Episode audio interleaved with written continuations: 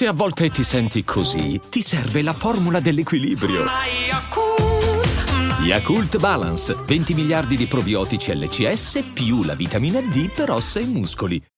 Look, Bumble knows you're exhausted by dating.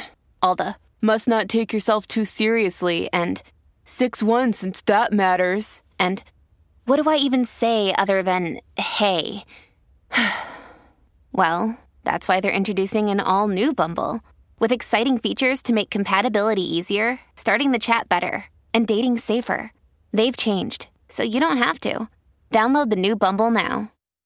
Viviamo in un mondo politicamente corretto, un mondo in cui si cerca in ogni modo di trasformare, diciamo, eh, ogni disgrazia, ogni problematica, ogni mh, mm, oggetto, diciamo, di dolore in un qualcosa che dolore non dovrebbe generarlo. E a livello di principio va tutto bene, è giusto, e quindi però che cosa va a creare questo? C'è una conseguenza triste, ovvero il linciaggio, la, l'agonia eh, emotiva e spesso anche mediatica nei confronti di chi sbaglia. Cioè non è più un mondo in cui, cioè in nome della pace, noi andiamo a distruggere chi magari eh, combatte una guerra interiore. Quindi se tu sbagli oggi, vieni distrutto ed è una cosa che riguarda per lo più il web o le televisioni, non è una cosa che esiste a fatti concreti, perché ad esempio mi viene in mente ero a casa di amici, di conoscenti, diciamo, tutte persone lavorano, rispettabilissime, persone normali, tranquille, e si iniziava a fare eh, ironia, cioè tra, tra, persone, non c'entrano niente le categorie, ma si iniziavano a usare delle frasi magari un po' pesanti eh, a livello di, di insulti, come si fa tra amici, nulla di assurdo. Però lì per lì pensai, cavolo, se questa frase che questa persona ha detto qui in questo contesto dove nessuno si è offeso, sentito offeso, se fosse uscita fuori, se fosse detta come commento sul web, sarebbe, questa persona sarebbe stata distrutta, linciata, massacrata, finita su Rai 1, ad esempio. E allora ho detto, la, la, percezione di ciò che viene detto cambia. Io personalmente certe terminologie non le utilizzo perché non, non fanno parte del mio gergo, punto. Non è che non è, non è neanche una scelta. Però mi rendo conto che magari molte persone eh, dicono certe cose all- all'aria aperta, ma eh, dette in un contesto pubblico. No, mi viene in mente oppure alla zanzara F. Ball che dice: eh, Siete mai stati in un locale gay? Eh, ci si, ci, si, insulta, ci si dice frocio tra di noi a vicenda. E quindi di conseguenza il DDL Zala è una, bu- una puttanata. Questo l'ha detto un trans, non io. Non, io non, non me ne frega niente di commentare. Cioè, questo per dire, a seconda del contesto in cui vai eh, le cose cambiano, il moralismo cambia. Bene, allora mi è venuto in mente di fare un episodio in cui voglio parlare un po' della violenza nelle scuole e del bullismo, semplicemente raccontando la mia esperienza personale, senza giudizi, senza niente, semplicemente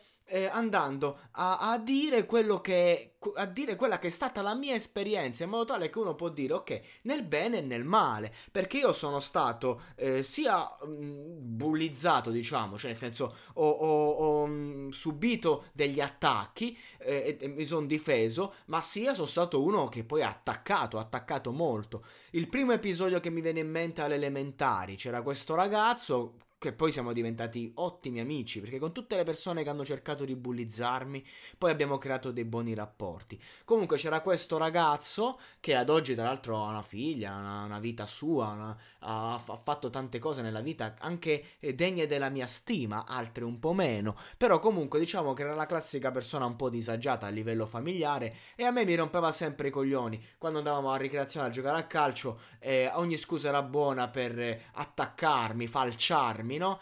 Un giorno mi, mi ruppi le palle, io ai tempi ero un, un, veramente un bravo ragazzino, un bravo bambino, andavo benissimo a scuola, capello a caschetto, eh, facevo quello che mi dicevano i miei genitori, comunque avevo la mia personalità, però comunque ero sicuramente molto più saggio di adesso. Un giorno, ment- eh, mentre stavo camminando per le scale, lui stava iniziando un po' a- ad accimentarmi, diciamo. Io non volevo scappare, mi sono girato e ho dato uno schiaffone. Così, nessuno se lo sarebbe aspettato. Uno schiaffone in faccia. Finito lì. non ho più avuto problemi con questa persona. Uno schiaffo è bastato, la reazione. Perché ragazzi, da, da ex bullo, qual sono stato, e adesso ci arriveremo, vi dico che il bullo vuole solo divertirsi. Ehm, soprattutto una forma di bullismo intelligente, perché esistono due forme di bullismo, una stupida e violenta, quella magari una persona che ti mette una, una, testa nel cesso, insomma, quelle sono cose da cui non si torna indietro, e una in cui invece vuoi utilizzare lo scherno per divertire te e divertire tutti. Difatti ci sono persone che ancora oggi conosco che magari ai tempi delle medie erano, diciamo, quelli che facevano i compiti a tutti, quelli che erano un po' più attaccati, che ad oggi li incontro e mi dicono, guarda, tornassi indietro rifarei dalla prima media in poi perché io, io studiavo e mi divertivo cose, voi dite assurde, ma ci sono anche queste, anche queste storie. Comunque, eh, la, stessa, la stessa situazione, diciamo, di un colpo solo non ha funzionato alle medie quando ho avuto un face to face con un ragazzo albanese ripetente, eh, ci diciamo ehm, in bagno ci fu la prima scaramuccia, poi fuori mi diede il figlio di puttana, io gli diedi un cazzotto, l'ho anche stesi, pensai che finiva lì, si alzò e mi crocchiò di botte, proprio mi diede una, una quindicina di cazzotti in faccia. E lì capii che eh, un colpo non basta, ce ne servono, cioè praticamente come insegnano i, i genitori zingari ai figli. Quando, eh, no non tutti, però ecco, nella mentalità zingara c'è questo insegnamento che quando eh, fai a botte a una persona, se, se, inizi tu, devi continuare fino a che non perde i sensi. Eh, quindi di conseguenza, ecco, lì imparai questa lezione, che se vuoi attaccare una persona poi non puoi fermarti al primo colpo, ma quando è finita la situazione, perché altrimenti la reazione può essere violenta e incontrastata. Quella fu una grande lezione per me, comunque me la cavai, feci il mio, è andata bene così, però ecco lì capii che non era una questione di un colpo, che se volevi fare a botte con qualcuno dovevi essere pronto a fare male, a farti male, a fare male a quella persona. Poi nella vita ho fatto a botte diverse volte e, e non le ho più prese perché comunque sono andato sempre diritto per la mia strada, però quell'esperienza fu importante. In ogni caso ne ho già raccontate due. Poi che è successo? Che sono andato al liceo, io venivo da una scuola media abbastanza particolare e lì ci sono state vari, vari episodi, cioè quando poi arrivi al liceo, ho fatto un anno solo, ero un po', avevo fatto una bella gavetta, quindi diciamo che ero diventato un po' un... ero passato dall'altra sponda, non ero più, non ero più preda, ero solo predatore. Perché comunque quando ti fai rispettare poi smetti di essere eh, la preda, no? Anche alle medie comunque c'erano stati vari casi di, di bullismo anche abbastanza violento, persone prese accintate, non direttamente dal sottoscritto, però comunque ero lì, persone che magari hanno subito violenza verbale, c'era un ragazzo eh, che aveva un po' eh, un fare eh, un po' più omosessuale, ai tempi venivi massacrato comunque, però comunque anche lì era una cosa molto ironica, lui poi tirò fuori i coglioni, si fece valere anche sto ragazzo, perché ecco il consiglio che posso dare a una persona che viene disturbata è tira fuori le palle, non aver paura. Cioè se, se una persona ti attacca perché ad esempio sei omosessuale, dov'è il problema? Cioè, ah, quindi io ti dovrei attaccare perché sei etero. Cioè, mh, mm, è quello il discorso, è la contromossa. Poi sono stato un anno al liceo, al liceo mi sono divertito, ho fatto diciamo un bel casino, il bullismo era soprattutto verso gli insegnanti, cosa che poi nell'ITIS è diventata putiferio, cioè roba che il primo giorno palle di carta infuocate contro determinati insegnanti e io non potevo crederci, l'ITIS era un po' il paese dei balocchi per me e per tutti quelli che volevano divertirsi, ovviamente era poteva succedere che poi ti scontravi con persone più grandi. Eh, mi ricordo quando presi a, a, ceffoni un ragazzo che mi si sedette a fianco sull'autobus, cioè follia, follia pura. Ai tempi uno stava schizzato, eravamo, eravamo giovani, eravamo incazzati, eravamo esibizionisti. E poi mi dovetti scontrare con persone più grandi, eh, però mh, ci fu, diciamo, una questione di rispetto eh, reciproco, oppure come quando eh, un professore mi tolse le cuffie, lo presi a calci, venne, era il professore di un'altra scuola, venne il vicepresidente dell'ITIS, mi prese le braccia e mi disse: eh, Qua non stiamo al. cioè, qua stiamo. A, questi sono dell'alberghiero, non sono abituati a, a questo modo, di, a questo trattamento. Ecco, fu una, una, cosa, una scena epica. Comunque, all'ITIS diciamo che la violenza è sfociata nel, nella follia più totale. Poi ovviamente le cose sono andate oltre, uscito, uscito da scuola eh, mi sono ritrovato, mi sono ritrovato, mi sono immerso in un mondo diverso dove non, non è più bullismo non bullismo, perché poi quando si sfocia nella delinquenza e lì è tutto sbagliato, lì ci sono altre regole, altre leggi, recupero crediti, eh, non, non, farsi fottere, eh, conoscere determinate persone, protezioni, proteggersi da soli, non lasciarsi proteggere, perché se io nella vita penso a tutte le volte in cui davanti a uno scazzo potevo chiamare persone eh, non più grandi di me a livello d'età, ma più grosse di me a livello di importanza in quel giro specifico e, e, non l'ho fatto. E meno male perché tu per risolvere un problema da niente ti metti in debito a livello di problematica con persone più, più pericolose, diciamo, no? E quindi di conseguenza ti ritrovi a dover fare dei favori ad amici che sono amici e che ancora oggi lo sono, ma che a quel punto sare- ne sarei stato debitore, sarebbe stato un grande problema e quindi diciamo che sono uno che i problemi sarei sempre risolti da sé. Comunque, qua, per quanto riguarda il discorso della violenza nelle scuole, ehm, io avevo un amico all'ITIS che praticamente era geniale perché lui appunto riusciva a far divertire tutti. Non era uno che ti faceva il bullismo violento, era uno che gli piaceva divertirsi e quindi eh, prendeva un po' in giro tutto quanto e tutti quanti, ma nessuno si sentiva offeso. Eravamo tutti amici, era questa la bellezza perché poi a un certo punto inizia a trovare no, il, il mondo.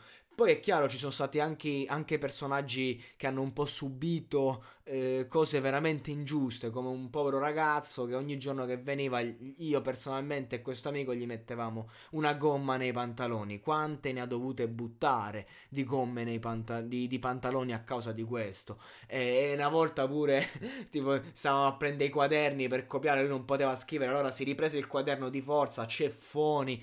E vabbè, era, era un ambientaccio, era un ambientaccio. Persona che poi personalmente stimo, so che poi finita la scuola si è preso cura della sua famiglia. Ecco, ci sono alcuni soggetti che personalmente mh, mi è dispiaciuto tanto essere stato eh, cattivo, diciamo, no? Mi è dispiaciuto.